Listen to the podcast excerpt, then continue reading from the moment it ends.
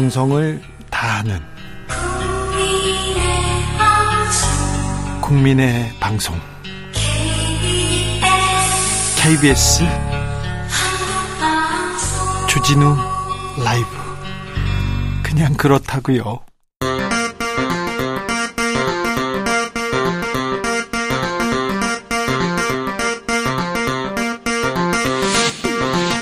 주진우 라이브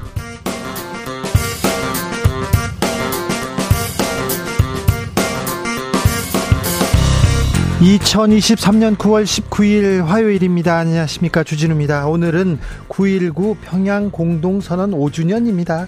신원식 국방부 장관 지명자 9.19 군사합의 폐기해야 한다 주장하기도 했는데요. 9.19 선언은 우리에게 어떤 의미일까요? 윤석열 대통령 유엔 방문했는데 유엔 총회에서 북한을 향해서는 어떤 메시지를 낼까요? 홍현익 전 국립 외교원장과 이야기 나눠봅니다. 문재인 전 대통령이 단식 중인 이재명 대표를 찾아 단식 중단을 요청했습니다. 국민의힘 김기현 대표도 이 대표와의 만남 가능성 언급하기도 했는데요. 이 대표는 단식을 끝낼까요? 그리고 멈춰선 정치, 협치 다시 복원할 수 있을까요? 최가박당에서 짚어보겠습니다. 지금까지 이런 대법원장 후보자는 없었습니다. 이균용 대법원장 후보자 오늘 누락된 재산이 더 나왔습니다. 오늘 청문회에서 2시간 동안 10번 넘게 사과하기도 했는데요. 다른 장관 후보자들 구설이 더 커서요.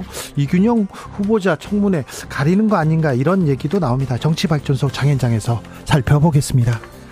나비처럼 날아 벌처럼 쏜다. 여기는 주진우 라이브입니다. 오늘도 자중차에 겸손하고 진정성 있게 여러분과 함께 하겠습니다. 추석을 앞두고 택배 많습니다. 그래서요, 스미싱, 피싱 그런 문자 기승이라고 합니다. 택배 지금 뭐 주소가 안, 안 왔어요. 지금 택배가 가고 있는데 어 이동 중인데 살펴볼 수 있어요. 이런 식으로 지금 음, 사람들을 속이고 낚고 있다고 하니까 좀 각별히 유념하셔야 됩니다. 아, 추석 전에 막 설레는 문자, 아이고, 누구 온다는 문자, 택배 기사님 온다는 알림 문자도 이거 다 설레는 일이었는데, 어, 좀 조금 조심하셔야 됩니다. 조심하셔야 됩니다. 자, 택배 문자 말고 여러분을 설레게 했던 문자 있습니까? 네. 저도 있었어요. 저도 뭐 있었는데 잘못 걸려온 잘못 온 문자에 엄청 설렜었는데 네. 그런 문자 있으면 알려주세요. 그런 소식 있으면 알려주십시오. 아, 오늘 이런 소식을 들었어 좋아요. 막 그런 내용도 알려주십시오. 문자는 샵 #9730 짧은 문자 50원, 긴 문자는 100원이고요. 콩으로 보내시면 무료입니다. 사연 소개되면요 추첨을 통해서 커피 쿠폰 보내드리겠습니다.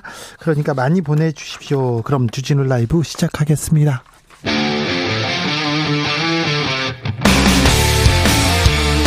탐사보도 외길 인생 20년. 주 기자가 제일 싫어하는 것은?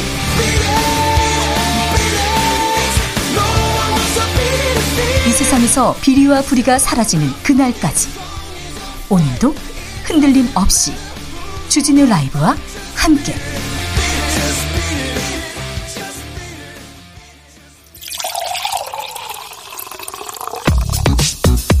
진짜 중요한 뉴스만 쭉 뽑아냈습니다. 주스. House.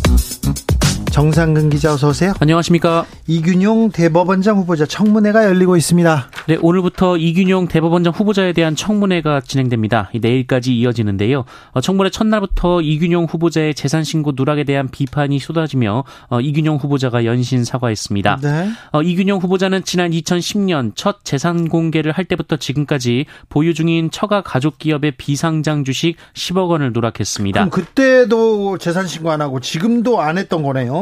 네, 본인은 관계 법령이 바뀌면서 비상장 주식이 신고 대상이 됐다는 걸 몰랐다라고 주장하고 있지만 비상장 주식은 그 이전부터도 신고 대상이었던 것으로 알려졌습니다. 재산 신고할 때 상장 얼마, 비상장 얼마 이렇게 다 나와요. 관보에 나옵니다. 이거는 공직자들 다 아는 사실이고요. 공직자 취재하는 저도 아는 내용인데 대법원장 후보자가 몰랐다고요?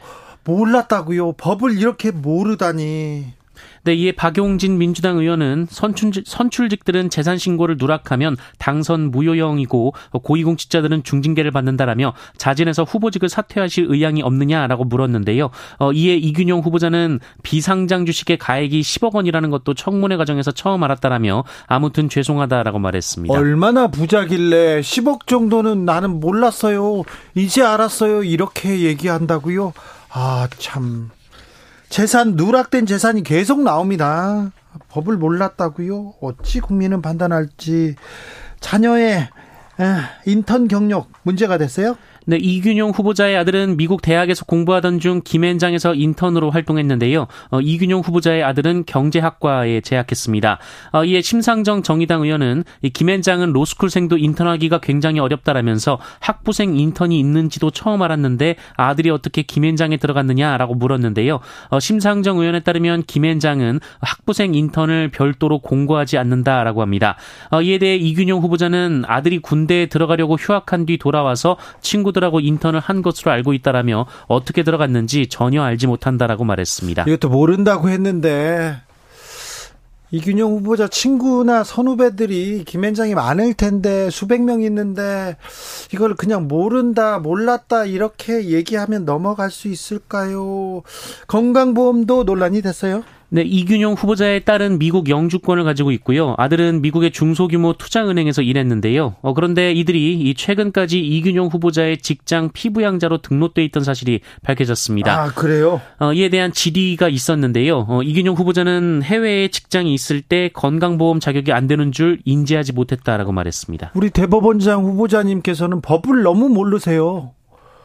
법을 이렇게 모르시고 지금 대법원장 하시겠다는데 네, 국민의 눈높이에는 좀 많이 떨어지는데요. 어찌 되는지 내일까지 좀 지켜보겠습니다. 그런데 이균용 후보자의 청문회가 좀 가려지고 있어요. 다른 장관들의 구설수 계속되고 있거든요. 음, 김행 여성가족부 장관 후보자 의혹 계속 이어집니다. 네, 김행 여성가족부 장관 후보자의 배우자 김모 씨가 최근 5년간 신용카드와 현금 영수증 등의 사용액을 영원으로 신고한 사실이 어제 보도됐습니다. 어, 지난 5년간 김모 씨의 총 수익이 10억 원에 가까운데요. 어, 쓴 돈이 없다라는 의미입니다. 어, 또한 지난 2013년 김행 후보자는 청와대 대변인으로 일하면서 어, 자신이 공동 창업한 온라인 뉴스 사이트 위키트리를 떠났다고 밝힌 바 있는데요. 네. 어, 그런데 떠나 있었다던 기간에 이 회사로부터 급여 수천만 원을 받은 사실도 알려졌습니다. 떠나 있었을 때또 광고는 더 많이 받았다면서요? 네, 김행 후보자가 청와대 대변인으로 근무하던 지난 2013년 위키트리에 대한 정부 광고 집행도 급증했다는 보도도 있었습니다. 네. 오늘 김행 후보자 도어 스태핑 중단한다 선언했습니다. 네, 김행 후보자는 오늘 인사청문 준비단 사무실로 출근하면서 기자들과 만나서 어, 가짜 뉴스에 도가 지나치다라며 청문회 전까지 도어 스태핑을 중단하겠다라고 선언했습니다. 그런데 우리가 지금 전했던 뉴스 이거는 그냥 어, 가짜뉴스 아니잖아요. 본인한테 불리한 얘기가 나오면 가짜뉴스 이렇게 얘기하는 건 아니겠죠. 네, 다만 김행 후보자는 배우자 지출 내역과 관련해서 연말 소득공제 신고할 때 누락됐다라고 밝혔습니다. 네. 지켜보겠습니다. 신원식 후보자 5.16 혁명이다 이렇게 얘기했는데 국방부 장관이 쿠데타를 미화한다. 이걸 어떻게 또 받아들여야 될까? 굉장히 그런 얘기를 한두 번도 아니다. 이걸 어떻게 받아들여야 할까? 굉장히 의아해하고 있었는데 이번에는 이완용을 변호하는 듯한 발언을 했습니다. 네, 어, 신원식 국방부 장관 후보자가 친일파 이완용의 매국 행위에 대해 어쩔 수 없는 측면도 있었다라는 입장을 밝혀 논란이 됐습니다. 어쩔 수 없다고요? 네, 지난 2019년 조갑제닷컴에 올라간 신원식 후보자의 광화문 집회 연설문에 따르면 이 신원식 후보자는 문재인 전 대통령의 한일 군사정보보호협정 효력정지 결정에 대해 어, 이완용과 비교도 되지 않는 5천년 민족사의 가장 악질적인 매국노라고 비판했습니다. 어, 그런데 여기서 이완용에 대해 이 매국노의 상징으로 비난하지만 당시 대한제국은 일본과의 국력 차이가 너무 현저해 독립을 유지하기 어려웠다라고 주장했고요. 어, 나아가 이완용이 비록 매국노였지만 한편으로는 어쩔 수 없는 측면도 있었던 것이 사실이라고 주장하기도 했습니다. 아니, 친일파는 이렇게 옹호하면서 아니 그때 목숨을 바쳐 전 재산을 바쳐 독립운동한 사람도 있잖아요. 그런데 친일파만 이렇게 옹호하다니 어떻게 이런 일을 얘기야 이런 얘기를 하지 이분이 어떻게 별을 달았 던 말인가 이런 생각도 드는데 이런 분이 또 국방부 장관 지명자가 됐습니다. 청문회까지도 지켜보겠습니다. 윤석열 대통령 지금 유엔 총회 참석자 미국 어, 방문 중인데요. 이재명 민주당 대표에 대한 체포 동의안 제가 했습니다. 네, 윤석열 대통령은 어제 검찰이 청구한 이재명 민주당 대표에 대한 체포동의안을 제가했습니다. 어, 뒤이어 법무부는 국회에 이재명 대표에 대한 체포동의안을 제출했습니다. 어, 국회법에 따르면 이재명 대표의 체포동의안은 내일 어, 내일 국회 본회의에서 보, 보고가 되고 모레 표결이 이루어질 것으로 전망되고 있습니다. 문재인 전 대통령 병원에 입원 중인 이재명 민주당 대표를 찾았습니다. 네, 9.19 평양 공동선언 5주년 행사 참석을 위해 서울을 찾은 문재인 전 대통령이 20일째 단식 중인 이재명 민주당 대표를 찾았습니다. 어, 그동안 이재명 민주당 대표가 평산마을에 찾아가 문재인 전 대통령을 만난 적은 있지만 문재인 전 대통령이 서울에 와서 이재명 대표를 만난 건 이번이 처음입니다. 어, 이 자리에서 문재인 전 대통령은 이재명 대표에게 단식 중단을 요청한 것으로 전해졌습니다. 어, 이재명 대표는 확답을 하진 않은 것으로도 전해졌습니다. 네. 이동관 방송통신위원장의 사진을 잘못 쓴 YTN 직원들에게 경찰이 압수수색 영장을 신청했습니다. 아, 3억 원의 손해배상 청구도 있었는데요. 이 부분은 뒤에서 다루겠습니다. 뉴스타파를 인용한 방송, 방송사들이 있습니다. 그런데 과징금을 부과할 것 같다고요? 네, 방송통신심의위원회 이 방송심의 소위원회는 어제 회의를 통해 SBS를 제외한 KBS, MBC, JTBC, YTN에 대해 과징금 부과를 의결했습니다. 어, 이들 4개 방송사 징계 내용과 과징금 액수는 오는 25일 전체 회의에서 확정될 예정입니다. 이 과징금 부과는 이 방송통신심의위원회가 할 수 있는 가장 높은 수위의 징계로 평가받고 있는데요. 어, 지난 2019년 기자가 자기 목소리를 변조해서 허위 인터뷰를 내보낸 KNN이 이 과징금을 부과받은 바 있고 어, 이것이 지상파에 대한 역대 최고의 징계였습니다. 한편 이동관 방송통신위원장은 국민의힘 의원들이 주최한 가짜뉴스 관련 공청회에 참석해서 진보좌파 세력이 가짜뉴스로 선거판을 엎으려는 시도를 맨날 했다라며 어, 그것이 윤석열 커피 사건이라고 주장했습니다. 어, 윤석열 커피 사건, 그 윤석열 후보자의 커피, 커피라는 단어를 지금 언급한 적도 없는데 자 방송사들에 대한 징계 과징금 부과 이게 이렇게 급하게 이렇게 서두를 일인지 법에는 맞는지도 좀 따져봐야 되는데 지켜보겠습니다. 법무부가 이성윤 법무연수원 연구위원에 대한 감찰에 나섰습니다. 네, 법무부는 이성윤 법무연수원 연구위원이 지난 6일 조국 전 법무부 장관의 출판 기념회에 참석해서 윤석열 사단은 전두환의 하나회에 비견된다라고 발언한 것이 국가공무원법 위반 소지가 있다며 감찰에 착수했습니다. 어, 이미 이성윤 연구위원은 김학의 출국 금지, 윤석열 검찰총장 감찰 관련 등에 대한 법무부의 감찰을 받고 있는 상황입니다. 어, 이성윤 연구위원은 이날 행사에서 윤석열 대통령을 두고 사법연수원 동기로 30년을 부대끼면서 그 사람의 무도함을 누구보다 옆에서 많이 지켜봤다라는 주장을 하기도 했습니다. 네. 대형 입시학원 등에서 돈을 받고 문제를 판 일부 교사들이 있었는데요. 이 교사들 수능이나 모의 평가 출제에도 참여한 사실이 적발됐습니다. 네, 교육부는 대학 수학능력 시험과 한국교육과정평가원 주간 모의평가 출제에 참여한 교사 24명이 유명 학원 등의 문제를 팔았다며 이 중에 4명을 고소하고 22명에 대한 수사를 의뢰하기로 했다라고 밝혔습니다. 네. 앞서 교육부는 지난 8월 이 사교육 업체와 연계된 영리 행위를 한 현직 교사의 자진 신고를 접수했는데요. 어, 그중 322명의 신고를 받았고요. 어, 이들을 수능 모의평가 출제 참여자 명단과 비교한 결과 겹치는 24명을 찾았다라고 밝혔습니다. 네. 어, 이 중에는 사교육 업체의 모의고사 문제를 판매한 뒤 그 사실을 숨기고 수능 모평 출제에 참여한 교사가 4명 있었습니다. 어, 수능 모평 출제위원은 최근 3년간 판매된 이 상업용 수험서 지필 등에 관여한 적이 없다라는 서약서를 써야 합니다. 어, 반대로 수능 모평 출제에 참여를 한 후 이 사교육 업체의 문제를 판매한 사람도 22명이었습니다. 어, 교육부는 이들 중 억대의 돈을 받은 교사가 다수였다라고 밝혔고요.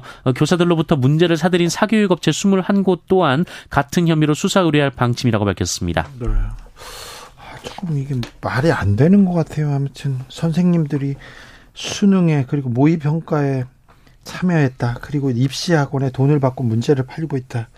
이거는 좀 문제가 있는 것 같은데 입시 학원 대형 입시 학원에서 또 EBS 아, 그런 쪽에다 사람을 또 보낸다, 추천한다 이런 얘기도 있는데 음. 이 부분에 대한 수사 좀 지켜보겠습니다. 지, 켜보고요 저희가 자세히 알려드릴게요. 아, 서울의 모든 초등학교에서 민원 전화 녹음하기로 했습니다. 네, 서울 시내 모든 초등학교에 학부모 민원 등을 녹음할 수 있는 전화가 설치된다고 오늘 서울시 교육청이 밝혔습니다. 조희연 서울시 교육감은 이를 포함한 교육활동 보호 종합 대책을 발표했는데요. 어, 그 외에도 학교마다 변호사가 지정돼서 무고성 아동학대 신고에 대응하기로 했고요. 네. 학부모가 학교를 방문할 때는 카카오톡으로 사전 예약해 승인을 받도록 했습니다. 네. 어, 또한 교사가 악성 민원에 직접 노출되는 것을 막기 위해 24시간 민원 상담 챗봇 서비스가 도입이 되고요. 신속 대응팀이 구성 구성돼 교권을 침해당한 교사를 지원할 방침이라고 합니다. 아, 또한 생활 지도에 불응하는 학생을 분리하기 위한 구체적인 지침도 마련하기로 했습니다. 아, 학부모가 선생님한테 개인적으로 이렇게 전화를 하거나 카톡을 하거나 이런 부분도 조금 막아줘야 될 것 같습니다. 뭐 감사합니다 이런 전화도 좋겠지만 이런 부분도 어 조금 사생활 침해 염려가 있고요. 아동 학대죄로 이렇게 막 고발한다던가 그 부분도 좀 막아줘야 되는데 그리고 학 그 교사 교사 신체 위해를 가하, 가하거나 막 접촉이 있었다던가 그거는 공무집행 방해로 이렇게 이게 처벌하는 거에 대해서도 좀 생각해 봐야 되는 건데 여러 논의가 있는데 구체적으로 어떤 내용이 지금 어, 입법화되는지 여기에 대해서도 좀 지켜보겠습니다. 한중일 정상회의 논의하기 위해서 고위급 회담이 열린다고 합니다. 네, 한중일이 삼국 정상회의 재개를 논의하기 위한 고위급 회의를 오는 26일 서울에서 개최하기로 했습니다. 한중일 정상회의는 지난 2019년 이후 3년 8개월간 중단된 바 있습니다. 아, 외교부 측은 삼국 정상회의 연내 개최를 목표로 협의 중이라면서 관련된 재반 사항을 논의할 예정이라고 밝혔습니다. 네. 윤석열 대통령 유엔 총회가 열리는 뉴욕에서 각국 정상들을 만나고 있습니다. 네, 윤석열 대통령은 현지 시간으로 18일 뉴욕에서 각국 정상과 연쇄 양자 회담을 열고 2030 부산 세계 박람회 유치 활동에 나섰습니다. 어, 현지 시간으로 오전 10시부터 오후 7시까지 9개국 정상을 만났다라고 하는데요. 회담 상대국은 스리랑카, 산마리노, 부룬디, 체코, 덴마크, 몬테네그로, 어, 투르크메니스탄, 세인트루이시아, 어, 보스니아, 헤르체코비나 등이 있었습니다. 어, 김은혜 홍보수석은 오늘 서면 브리핑을 통해서 양자 회담이 추가로 잡힐 가능성이 있어서 최대 40개국이 넘을 수도 있다며 초강행군이라고 밝혔습니다. 40개국을 아, 또 만날 수 있다고 초강행군이라고요? 아무튼 정상회담을 많이 열어서 59개국 50개국도 더 많이 만나가 가지고 기네스북에 이렇게 등재할까 이렇게 고민 중이라는데 이게 외교적으로는 어떤 의미가 있는지 저희가 2부에서 자세하게 살펴봅니다. 주스 정상근 기자 함께했습니다. 감사합니다. 고맙습니다. 자 설레는 문자 있었어요. 좋은 문자 있었어요. 좋은 소식 들었어요. 자 들어보겠습니다. 0226님 입사 9년 차입니다. 회사에서 올해 처음으로 여름에 휴가비 전 직원한테 지급한다고 연락 왔을 때 너무 좋았어요. 아이고 좋으셨겠네요. 아이고 뭐뭐 뭐 준다고 하면 좋죠. 네. 좋죠. 이런 문자 받아봤으면 좋겠다. 네. 징계 징계 받, 받으러 오세요. 이런 문자 안 받는 게 얼마나 좋아요. 9749님 아 29년 차 주부입니다. 29년 차 주부라. 와. 밥 밖에서 먹자 남편 문자가 즐겁습니다. 그 밥에 그 나물에서 탈출하는 남이 차려주는 밥상이 최고입니다. 어, 그렇죠. 어, 좋죠. 아, 예. 아, 이거 이게 돈을 적게 쓰고도 굉장히 그 감동 주고 사랑받을 수 있는 일이군요. 네. 그렇게 하시면 됩니다. 좋은 팁을 알려주셔서 감사합니다. 최수연님, 대학에서 강의하는데요. 학생들이 수업 듣고 감동이었다고 문자 왔을 때 설렙니다. 아, 그럼요. 아유, 훌륭하시네요. 훌륭합니다. 0625님, 소개팅 상대가 소개팅 내내 힘들어 하길래 제가 마음에 안 드는 줄 알고 연락도 안 했어요. 근데 여자분이 먼저 연락 왔어요. 주차장에서 나갈 때 에스코트해서 해줘서 고맙다고요. 지금 아내가 되었고 여전히 주차는 잘 못합니다. 아, 네. 그렇구나. 네. 아, 네. 그렇군요. 잘 표현을 못하는 사람들 있잖아요. 그러니까 그렇게 포기하면 안 됩니다. 9193님, 아우디 차 빼달라는 문자 받고 설렜어요. 저는 경차 타는데요. 외제 차라뇨. 저 오늘 설렜다고 했잖아요. 문자가 3개 나왔어요. 택배, DHL이랍니다. 심지어 외국에서 왔다고? 그런데 잘못, 누가 전화번호를 잘못 적어 놓은 거였어요. 엄청 설렜는데. 네, 그렇습니다. 2134님, 신랑이 저녁에 치킨 사온다고 합니다. 오늘 저녁 안 해도 되니까 많이 설레요. 주 기자님 방송 늘 잘 듣고 있습니다. 항상 응원합니다. 아우, 네. 치킨 사온다고만 해도 이렇게 설레는구나, 집에. 아, 몰랐네. 아, 몰랐습니다. 20년 넘게 이거를 몰랐네요. 0441님, 사과 농장 하시는 아버지가 올 추석 때 나갈 사과 좋은 값 받았다고 한 게 가장 좋은 소식입니다. 아, 사과, 네. 사과가 비싸다면서요. 네. 아무튼 사과 농사 되게 어려웠다는데 네. 좋은 값 받았다니 그 다행입니다. 네. 2509님, 시부모님이 이번 명절 때두 분이 제주도 가신다고 남편한테 문자 왔어요. 결혼 후에 첫 휴가 받는 느낌이에요. 혼자 여행이라도 갈까봐. 아, 신나겠다, 이거. 자, 이번에 올 필요 없다. 우리 여행 간다. 아, 이것도 좋은 소식이구나. 시부모님들, 네.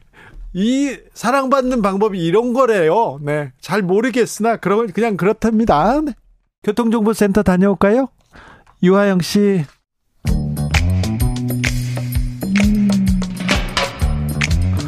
오늘의 정치권 상황 깔끔하게 정리해드립니다. 여당, 야당, 크로스, 최가박과 함께 최가박당.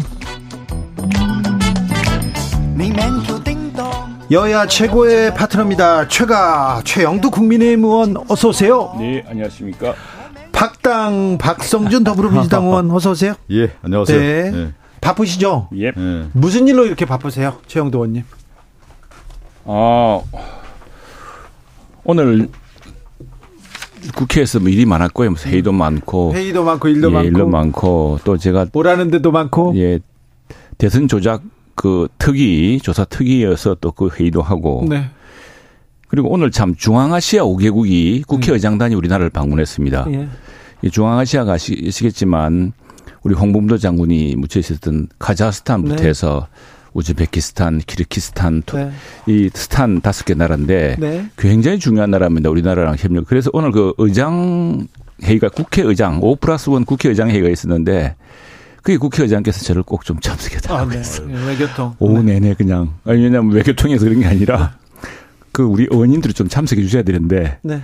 별로 안 오세요. 아니, 외교통입니다. 네. 박성준 의원님. 아니 갑자기 최영주 의원이 그 국민의힘 무슨 뭐 조장 뭐 뭐가 있어요? 아니 제가 마- 좀- 왜좀 이따 만들냐면 해야죠. 아니, 좀 이따 얘기할 텐데 네. 선거 조작 선거 어, 예전에 뭐죠? 영화 개봉이 있었잖아요. 공작이란 영화.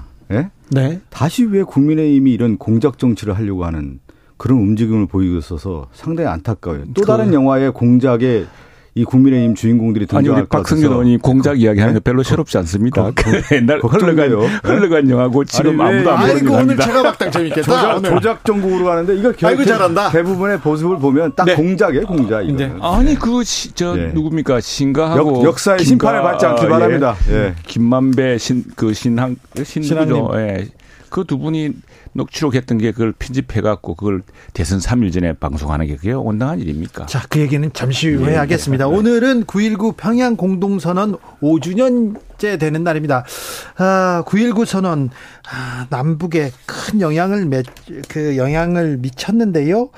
음, 자, 오늘 어떻게, 어떻게 촉하고 계십니까? 최영두 의원님. 저는 어, 이 9.19가 저한테는 특별한 다른 추억이 있습니다. 네. 그게 언제냐면 2005년이었는데 네. 그때 베이징이었습니다. 예. 제가 어, 어, 문화일보 기자로서 당시에 외교부 출입 기자로서 육자회담을 취재하고 있었는데 아, 이날 네. 굉장히 역사적인 선언이 있었습니다. 예.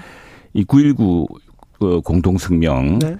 어, 영어로 September Declaration 해가지고 이게 뭐 당시에 육, 어, 한국 북한 또 중국, 일본, 러시아, 미국 해서 육자 한반도로 육자가 다 한 사실은 난 이게 앞으로 북핵 문제를 해결하는 마지막 평화 장전이라고 생각을 합니다. 예. 가장 그게 있었는데 사실 그게 이제 진행이 안 됐죠. 그게 왜냐하면은 하나씩 하나씩 해서 나중에 결국에는 북미 수교도 가고 북일 간 수교도 가고 하는 평화 또 남북 간에도 평화 경제가 이루는 그런 로드맵이 다 있습니다. 그런데 이 로드맵을 안 지키고 있었습니다. 북한이. 그래가지고 계속 북핵 상황이 악화되지 않았습니까? 그리고 9.19라는 게 오늘 보니까 이게 우리 문재인 대통령께서 김정은 어, 북한 김정은이랑 평양 공동선언 채택하고 했는데 네. 그 당시 핵심이 군사 분계선을 기준으로 비행 금지 구역을 설정한 것입니다. 네. 그리고 포병 사격과 연대급 연대급 이상 야외 기동 훈련을 금지하고 뭐 이런 거였는데 그 이후로 지금 5년 동안 북한은 계속 도발했습니다. 심지어 개성공단에 우리 국민들의 세금으로 지어준 사무소도 포탄으로 박살내 버릴 거예요. 그런데 지금 굉장히 중요한 안보 위협이 되고 있습니다. 그래서 이거는 왜냐하면은 북한은 이 휴전선 부근에 정찰 자산이 그렇게 많지가 않습니다. 네. 우리는 수많은 정찰 자산을 스스로 포기하는 꼴이 되니까 지난번처럼 북한이 갑자기 장사정포라든가 또 단거리 미사일로 서울을 향해 발사하면은 굉장히 방어하기 어렵습니다. 그래서 이 합의 문제는 북한이 지켰다면 또 별다른 문제지만 지금까지 수차례 어겼을 뿐 아니라 그래서 이걸 지금 다시 기억한다는 것보다는 북한으로 하여금 진짜 2005년에 9.19 공동성명으로 돌아가서 북핵 문제를 해결하기 위한 국제적 수순을 다시 한번 생각하기를 촉구합니다. 아니 지금 이제 최영두 의원님이 얘기하는 것은 2005년도에 9.19 어, 공동성명을 얘기하는 거고요. 문재인 대통령이 지금 평양 공동선언은 2018년 9.19 공동선언입니다. 예. 이제 공통적인 특징은 뭐냐면 실질적으로 한반도 안에서의 평화를 정착하기 위한 것이 2005년도에도 이루어졌고 2018년도에도 이루어졌다라고 이제 볼 수가 있는 건데 2005년도에 9.19 공동성명은 NPT라든가 핵무기 파기라든가 IAEA 복귀라든가 이런 약속들을 이제 해왔는데 그것이 준수가 되지 않았단 말이죠. 네. 그 이후에 쭉 있다가 2018년도에 평양 공동선언이 이루어질 수 있는 환경이 어떻게 조성되냐면 사실은 한국의 노력도 있었지만 트럼프의 등장입니다. 네. 아, 이 트럼프 대통령이 2017년도에는 대북 압박 정책 액을 강화하는 반면에 2018년도에는 실질적으로 대북 관여 정책이라고 해서 오히려 어, 남북 관계뿐만 아니라 북미 관계를 개선하는 데 있어서 큰 축을 만들어내는 것이죠. 그래서 뭐가 이루어지냐면 기억하실지 모르겠지만 2018년도에 하노이에서도 회담을 하고 판문점에서도 회담을 하고 네. 9.19 평양 공동선을 이루는 평화의 무드를 이제 만들어내는 것이죠. 근데 여기서 2005년과 2018년의 공동성명에 대한 부분을 우리가 뭐를 생각해야 되냐면 그 당시에도 미국은 2005년도에도 빅딜을 했단 말이죠. 뭐냐면 일괄적 타결. 북한의 핵 포기를 하면 경제 지원을 하겠다라고 네. 하는 부분이 있었던 거고 2018년도에는 이런 평화의 무드가 왜 등장했냐면 트럼프는 발상의 전환을 하는 거예요. 일괄 타결도 있지만 북한이 요구했던 단계적, 동시적 타결을 들어주는 쪽에서의 북미 관계가 개선이 됐단 말이에요. 그러다가 2019년 2월에 저 하노이 회담인가요? 하노이 회담에서 결렬이 되는 결정적 이유가 뭐였냐면 사실은 미국의 강경파 매파들이 이 단계적 동시적으로 이 회담에 대한 부분을 이 배척을 한 겁니다. 그러면서 다시 2019년도에 북미 관계뿐만 아니라 남북 관계가 냉각 구도로 이제 가게 되는 그런 상황이었다는 거죠. 그러니까 제 얘기는 북미 관계 축도 바뀌고 한반도의 평화 지형도 바꿀 수 있는 축으로 우리가 만들어 갔을 때의 평화 정착이라는 부분이 이루어질 수 있고 어느 정도 이제 그 가능성을 열어놓을 수가 있는 건데 지금은 그런 것들이 다 원천적으로 봉쇄했다라는 부분이 차이가 있는 이게 것이죠. 이게 이제 그 9.19 공동성명에 보면은 굉장히 단계별 그렇죠. 단계별 네. 접근이 이루어져 있습니다. 그게 포괄적이 아니고요. 단계별로 이걸 풀면은 유엔 제재를 풀고 다음 풀면은 뭘 제공하고 어떻게 어떻게 딱딱 톱니바퀴처럼 맞물려 가게 돼 있습니다.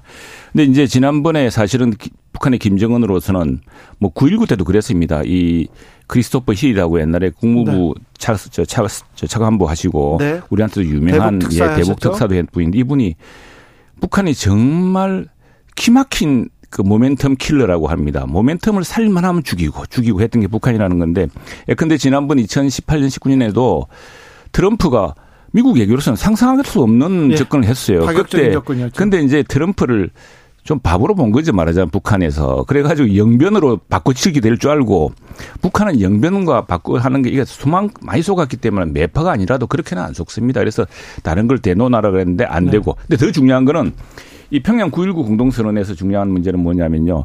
지금 우리가 이제 뭐 사드 이런 것들은 이제 뭐 북한의 그 좀 약간 중, 중거리 미사일 또 우리가 지금 미사일 방어 체제 미사일 방어를 위해서 노력하는 것들은 이제 ICBM 아니겠습니까? 그런데 그거는 이제 한미일 간의 정보 자산, 정찰 자산으로 이렇게 보완을 하려고 하고 있는데 이 휴전선 부근에 우리 정찰 자산을 물려놓는 바람에 북한의 그 어, 개성이나 저쪽에 있는 장사정포, 단거리 미사일에 대해서 우리가 상당히 방어하기 어렵게 돼 있습니다. 최영주 의원님. 네. 잠깐 요거 하나만 제가 간단하게 좀 진보 정권이 됐던 민주당이 됐던 보수 정권 국민의힘이 있어든 평화 통일을 위한 평화 정책을 위해 다 노력을 기울여 왔단 말이에요. 예를 들면 제가 보수당만 얘기할게요.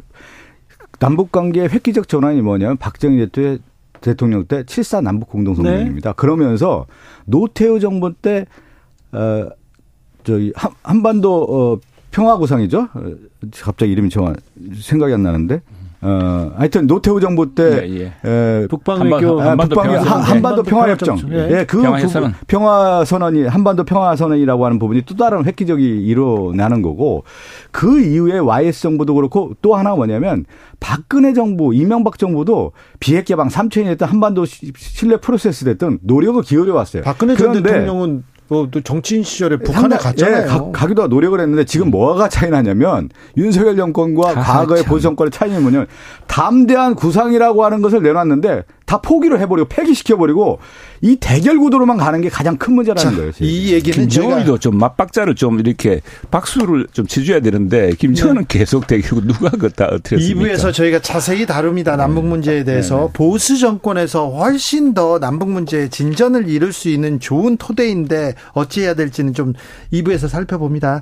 이재명 대표 단식 중인 그리고 병원에 지금 입원했는데요. 문재인 네. 전 대통령이 어, 이재명 대표를 찾아서 단식을 만료했습니다. 네네. 자, 이제 이 대표 단식 끝 마치는 겁니까? 그거는 이제 문재인 대통령 대통령께서 네. 이재명 당 대표의 이 어, 정말 사직상의 각오로 어, 지금 단식을 하고 있지 않습니까? 이 단식의 기본적인 명분은 윤석열 정권이 지금 들어선 지 1년 반 됐는데 이 과거의 퇴행적 민주주의 위기, 민생 경제 위기, 한반도 평화 위기 그러면서 역사적 퇴행, 이념의 문제 이래서는 도저히 안 된다라는 부분에 대해서 국정 쇄신, 국면의 전환에 대한 요구를 해오지 않았습니까?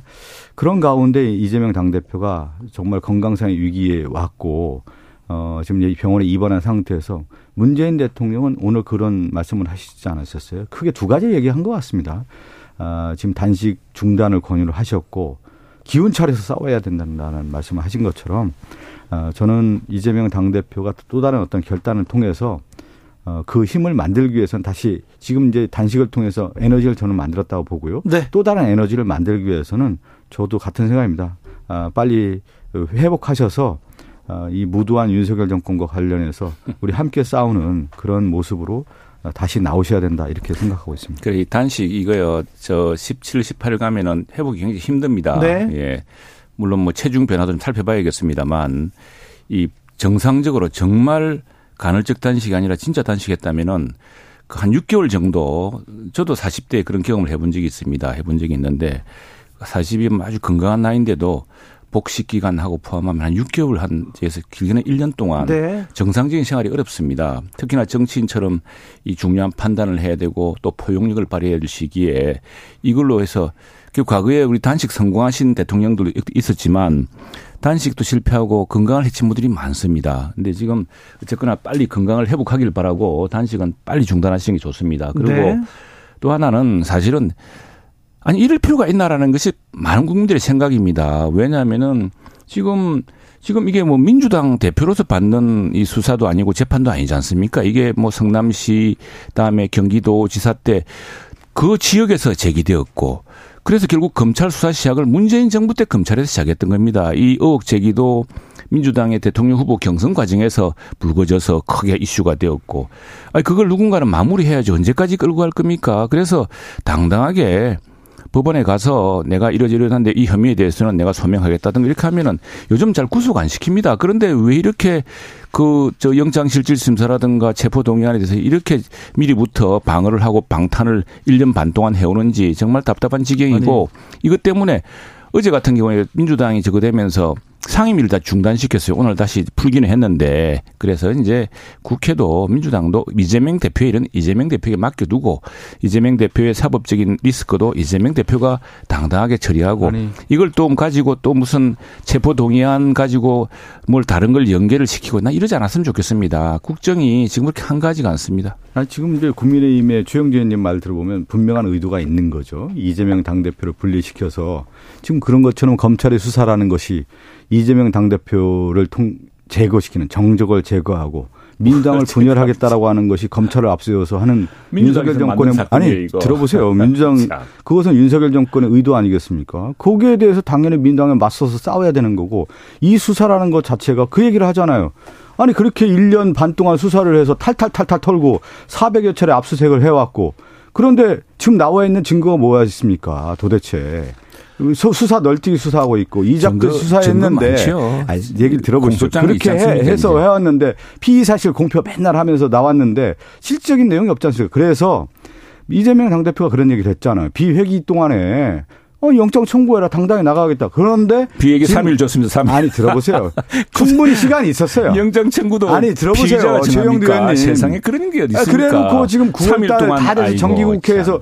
근데 이 의도가 그대로 맞아떨어지잖아요. 자, 네? 맞아떨어져서 그러니까 18일 날 영장 청구하고 바로 제가 시켜서 내일 보고하고 21일 날 표결을 붙여서 정적 제거하고 민주당 분열시키겠다, 올가미 시키겠다라는 게 그대로 드러나는 다수의 국민들과 또 민주당의 다수가 또 생각하는 건 이런 겁니다. 지금 어쨌든 이 일로 민주당 내부에서는 다른 의견을 말하기 어렵게 되었습니다. 네. 네 왜냐하면은 제보 동의안 당당하게 응하자 했던 민주당 목소리도 커졌고 뭐 했는데 어, 저 소환하기 직전 날 소환 통보받고 바로 전날 단식을 시작해서 지금 이제 구속영장이 청구되는 그래서 체포영 동의안이 넘어오는 해서 단식이 지금 진행 중인데 아무튼 지금 참 민주당 내에서는 이런 문제로 다른 소리 하기 어렵게 됐지만 국민들이 볼 때는 아, 이렇게 할 일인가라고 정말 참 크게 답답해하고 있습니다. 자, 저 병원으로 실려간 날. 네네. 이 대표가 병원으로 실려간 날 구속영장이 청구됐습니다. 음. 그래서 이제 어, 대통령이 재가를 했고요. 어찌 됐건 아. 아니, 저 그날 그렇잖아요. 그, 그날 아침 9시에 대통령 해외에 나가시는 나갈 때 딱 9시에 검찰이 영장 청구하지 않았습니까? 이건 딱 짜여진 각본대로 가고 있다라는 거 하는 것을 그대로 드러내 주는 거죠. 각본 네. 가기는 그날 네. 이제 더 이상 수사도 이제 안 받으시겠다 그러고 하니 이제는 아유, 뭐. 마무리할 때가 됐죠. 언제까지 이 사건 갖고 할 겁니까? 민주당 정부 때 시작되어서 아니, 어, 제가 그 얘기를 언제까지 탈탈 탈탈 거예요? 아, 언제 언제 아니, 수사에 제대로 응했으면 언제 재판에 응했습니까? 역대 정부에서 방탄으로 1년 반 협의하지 않았 역대 정부가 사정 정국 했을 때 이렇게 1년 반 동안 사정 연구를 한 팀이 어디 있습니까? 그것도 야당 대표를 자, 통해서 자, 이게 야당 수백 차례 앞서간 정국이 어디 있습니까? 잠시만요. 그런데요. 그 음악을 방탄하려고 대표 됐으면서 저기 방탄 방탄하는데 이재명 대표는 불체포 특권 포기 약속했잖아요. 그리고 민주당도 그런데 아니 불체포 특권 관련된 부분에 대한 것은 헌법적인 권한이고요. 그 부분에 대해서 비회기 또는 영장을 청구를 하면 당연히 아니 불체포 특권 약속도 아니, 했잖아요. 당연히 포기, 포기하겠다. 아니 들어보십시오. 비얘기가 며칠이었습니까? 아니 이거는 허, 왜 그러냐면 비얘기가 남들이 들으면 한 달인 줄 알겠습니다. 아, 들어보세요. 최영두 의원님 너무 그렇게 얘기하지 마십시오. 야당 대표에 대해서 지금까지 김기현 대표뿐만 아니라 국민의힘 야당 대표가 단식하는데 조롱 의 언어 진짜 있을 수 없는 말 그렇게 해오지 않았습니까? 그렇게 빨리 건강 챙기시고 아니, 단식하면 위험하다고 아니 그렇게? 얘기하지 마십시오. 지금 보면은 누가 정치를 실정 정, 또 그렇게 얘기하십니까? 지금 단식으로 해결될 문제입니까? 아니 그렇게 어떻게 그렇게 얘기를 해요? 지금 그러면 국정 실패라든가 이 국정의 난맥상에 대해서 누가 책임지고 있습니까? 지금 도대체 아니 다수당이 그 지금 압도적인, 압도적인, 당 압도적인 아니, 의석으로 매번 장관들 세명 지명한 거 보세요. 있을 수 있는 일입니까 이게? 법안을 강경 이거에 대해서 엄명하게 얘기를 해도 야당 야당이 지금 박성준 의원님 다수당 다수당임을 잊지 마세요. 다수당임을 네. 좀. 아니 다음, 집권당임을 잊지 마십시오. 누가 책임지고 있습니까 지금 자, 도대체? 집권당이 뭐할 수가 있습니까? 이 얘기만 나오면은요 자동적으로 싸우 싸우게 되나 봐요. 네, 자 다음 이슈로 넘어갈게요. 오늘 이균용 후보자 청문회 진행되고 있습니다. 그런데 아 지금까지 이런 대법원장 후보자는 없었다 이런 얘기가 계속 나옵니다. 자 최영두 의원님 어찌 보셨어요? 잘 살펴보지는 못하셨죠? 근데 예, 근데 예. 근데 재산 신고 누락이 계속 나오고 오늘도 또 나왔어요. 또 나왔습니다. 자녀 자녀 또 얘기도 나오고요. 그 다음에 건강보험 예, 이건 문제까지. 이제 우리 저 대법원장 그 인사청문회 오늘 내일 하죠. 네. 오늘 내일 해서 이 부분에 대해서 아마 추가로 자료를 내라 그랬을 겁니다. 추가로 네. 자료를 내고 대법원장 후보자는 이 그 국회 질문에 어, 성실하게 답변해야죠. 답변하고 그걸 가지고서 내일까지 끝난 뒤에 재정적으로 판단해야 안 되겠습니까? 그리고 음. 지금 저 이 재산 신고라는 이런 도덕성 도덕성 검증과 함께 이분이 대법관으로서 우리나라 대법원을 다시 일으킬 수 있느냐. 특히 가장 중요한 것은 지체된 정의는 정의가 아니라는 유명한 그 법원 법원이 있습니다. 법의 원칙, 네. 그 법원의 원칙이 있습니다. 이게 지금 지난번 이 누굽니까? 지난번 대법원이 세상에 국회의원 사건에 대해서 국회의원 임기 내내 재판 지연하고 있다가 이제 국회의원 임기 끝나갈 때 재판하는 이런 그 판결하는 이런 나라가 어디 있습니까? 이 지체된 정의 이걸 바로잡으려면은 원래 법의 절차 대부분의 법은 그 판결 절차에 있는 대로 해서 신속하게 해줘야죠. 그래야지만이 국민들도 억울함을 들고 정의도 빨리 세워지지 않겠습니까? 그래서 그런 것을 할 능력이 있는가를 아, 좀 검증하는 게 중요할 것 같습니다. 지금 말씀하신 것처럼 이제 후보자 검증이라고 하는 것은 두 가지 큰 틀이지 않습니까? 하나가 능력에 대한 부분이고 하나가 이제 도덕성에 대한 부분인데 어, 능력이라고 하는 부분은 판사가 그동안에 어떤 판결을 했는지에 대한 것을 가지고 판단해야 되겠죠. 그리고 도덕성은 당연히 검증을 해야 되는 건데 지금 보십시오. 그 후보자의 판결을 보면 젠더 지금 시대의 흐름에 완전 뒤처진 판결을 하고 있고요. 또 네. 재산 신고 누락이라든가 자녀 특혜 의혹이라고 하는 부분 그리고 부동산 투기 의혹 뭐 보면은 완전히 의혹 덩어리인데 제가 한마디로 정할게요. 대법원장의 가장 중요한 역할은 법 앞에 평등에 대한 부분을 가지고 판단해야 되는데 이균영 후보자는 어떻게 살아왔냐?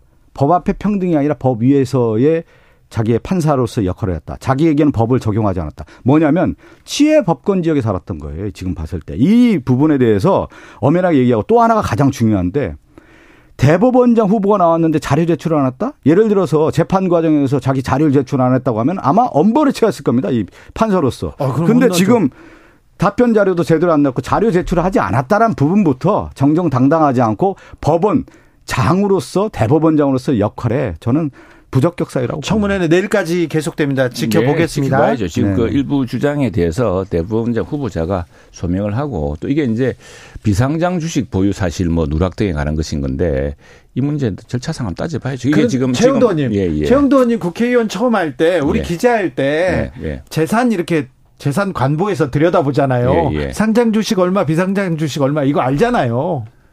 저는 근데 주식 투자를 안 해가지고. 아, 아니, 이 얘기를 좀 한번 할게요. 아니, 그, 최영두 의원님. 비상장 주식 최영두 의원님, 잠깐 이 얘기 한번 할게요. 네. 네. 국회의원이 만약에 재산 등록해서 비상장 이게 아, 잠깐 제 얘기 듣고 아니, 얘기하세요. 이게 아니 보니까 2000년부터 처가 가족 기업 이곳에 주식 2천 아니 잠깐 들어보시죠. 본인과 배우자를 갖고 있다는데 이게 아니, 종종 가끔 배우자들을 갖고 있는 거를 아니 저뭐 숨기려고 어, 숨기려고 한 게 아니라 뭐 10억 넘게. 아무튼 내일 소명해야 되고 아니 제가 아니 아니 제가 이 얘기를 예, 한번 드려볼게요. 제가 뭐 아니, 제가 뭐 대변해 줄 아무 이유가 없습니다. 아니 최영두 의원님 이 예. 얘기는 반드시 해야 돼요. 뭐냐면 국회의원이 예를 들어서 재산 등록에 있어서 네. 의도적으로 네. 이렇게 안 했다 10억 했다. 그럼 누군가가 아마 상대 후보가 법적 고발을 했을 겁니다. 그렇죠. 그러면 법적 처분을 받게 되는데 네. 재판 과정에서 어떻게 나왔을까? 네. 만약에 이균영 후보자가 판사였다고 하면은 야당이었으면 아마 엄벌했을 겁니다. 제가 볼 때는. 알겠습니다. 야당 엄벌 네? 아니라 뭐 민주당은 누구, 저 네? 누구, 누구 아니 뭐 제가 이 얘기를 드리는 거예요. 그러면 엄청나게 나오도 자진 신고도 하지 않고 그러잖아요. 법 앞에 평등이 뭐 아니라 지금까지 법 위에 평등이 않습니다. 아니 할 얘기 우리 많다니까. 아니 왜그 사상을 하는 거예요. 자, 그 적용, 적용을 하셔서 말씀하시죠. 자, 뭐 지켜볼게요. 네, 보세요. 보시고 하십시오. 보시고. 신원식 국방부 장관 후보자는 예, 예. 5.16 쿠데타를 예. 미화했다. 한두 번도 아니다. 이렇게 얘기한. 아니, 국방부, 군인이 쿠데타를 미화하면, 국방부 장관 후보자가 쿠데타를 미화하면 이거 안 되는 거 아니에요?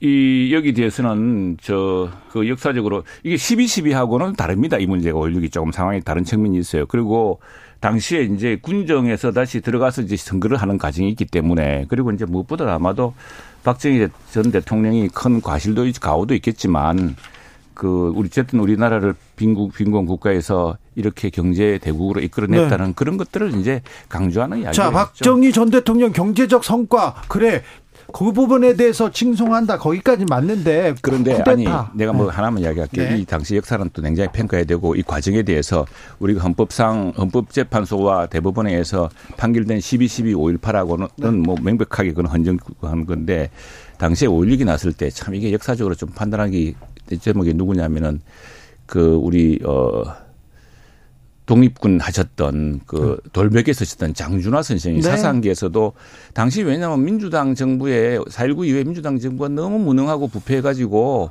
그 국민들이 염증이 컸거든요. 그래가지고 당시에 그 장준화 발행인이 사상계에 5.16에 대해서 이 저 그걸 지금 보자면 지지에 가까운 글을 쓰신 것도 있습니다. 그런 당시의 역사적 상황도 봐야죠. 근데 우리나라 역사관을 바라볼 때 이제 근현대사라고 얘기하지 않습니까? 그게 이제 분기점을 좀 봐야 돼요. 일제 시대 때의 그 상황을 어떤 역사관을 가지고 바라보느냐. 그러니까 현재에서 과거에 대한 시점을 바라보는 거고 또 하나는 해방 정국에 대한 역사 사관.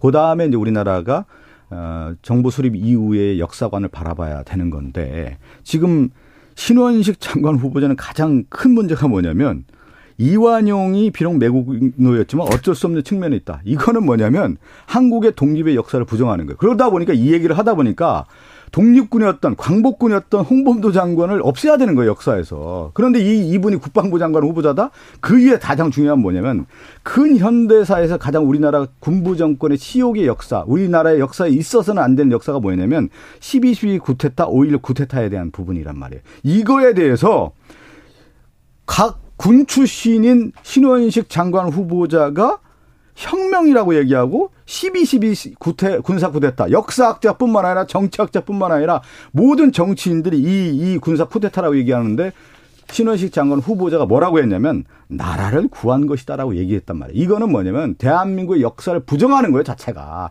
그렇기 때문에 이거는 아니 그건 이제 있을 수 없는 장관 후보자다. 그래서 당연히 낙마해야 되는 거예요. 그 부분에 대해서는 처리해야 되는 겁니다. 이거는 그 부분에 대해서는 국방부 청사에 이제 후보 사무실로 출근하면서 네. 오해를 불렀겠는데 오해를 불일으켰는데 대법원 확정 판결과 정부의 역사적 평가를 100% 수용한다 이렇게 이제 확실히 밝혔고요. 12, 12, 5, 지금 장관 되려고 지금 부정하는 거고요. 과거의 역사 발언을 보면 이 사람의 생각이 나. 촛불 혁명은 반역이라고 했고 문재인 대통령에 대해 극단적인 반응을 서슴지 않았단 말이에요. 그래서 이건 극우적 발언이고 극우적 발언도 아니죠. 역사 대한민국의 역사의 정통성을 부정하는 발언이란 말이에요. 그래서 청문회에서, 이 장관 후보자로서는 부정. 청문회에서 이 발언에서 사실 따져 보시고 다음에 지금 심각한 안보 상황에서 아 그리고 이 문제를 이 신원식 장관 후보자를 갑자기 발탁하게 된 경위도 또 민주당에 있다는 것도 좀 아셔야 돼요. 아니 갑자기 그냥 장관을 국방부 장관을 탄핵하겠다고 하니까 민주당 실력이면 그 속도와 실력이면 금방 탄핵하거든요. 탄핵하면은 몇 개월 동안 헌법재판소 결정 날 때까지 우린 국방부 장관이 없는 체제가 됩니다. 그런 체제가 지금 북러 간의 이런 미락 속에서 아, 밀그레 속에서 얼마나 위험합니까? 그래서 정부가 불가피하게 우리 저 국회에서도 국회의원으로 해왔. 이거 사실 전에 우리 김대중 대통령 때 한 분 계셨죠. 누구죠? 천그 예, 군 출신. 예, 천용택. 천용택. 예, 천용택 그 당시에 이제 국방부 출신이 예, 의원을 하시다가 국방장을 차출된 이래로 이게 참 20년 만에 처음이 된 일입니다. 그런 불가피한 점도 감안하셔서 실제로 국방 안보 능력 이걸 좀 봐주셨으면 고맙겠습니다. 지금 뭐냐면 이건 지금 뭐 신원식 장관 후보자에 대해서 좀 옹호하는 발언은 크게 잘못된 건데 최수근 상병 관련된 사망 사건에 대해서 은폐 조작이에요, 이건 진짜. 은폐 조작에 대한 것이 대통령실 연루됐다는 의혹이 강하게 제기가 됐단 말이에요. 그 가운데 책임이 누가 있냐면 이종섭 장관이었단 말이에요. 이 국방부 장관. 그러다 보니까 이 문제에 대해서 우리 민주당이 특검을 해야 되고 진실을 규명해야 되는데 그 이종석 장관이다 보니까 꼬리 다르게 한 거예요.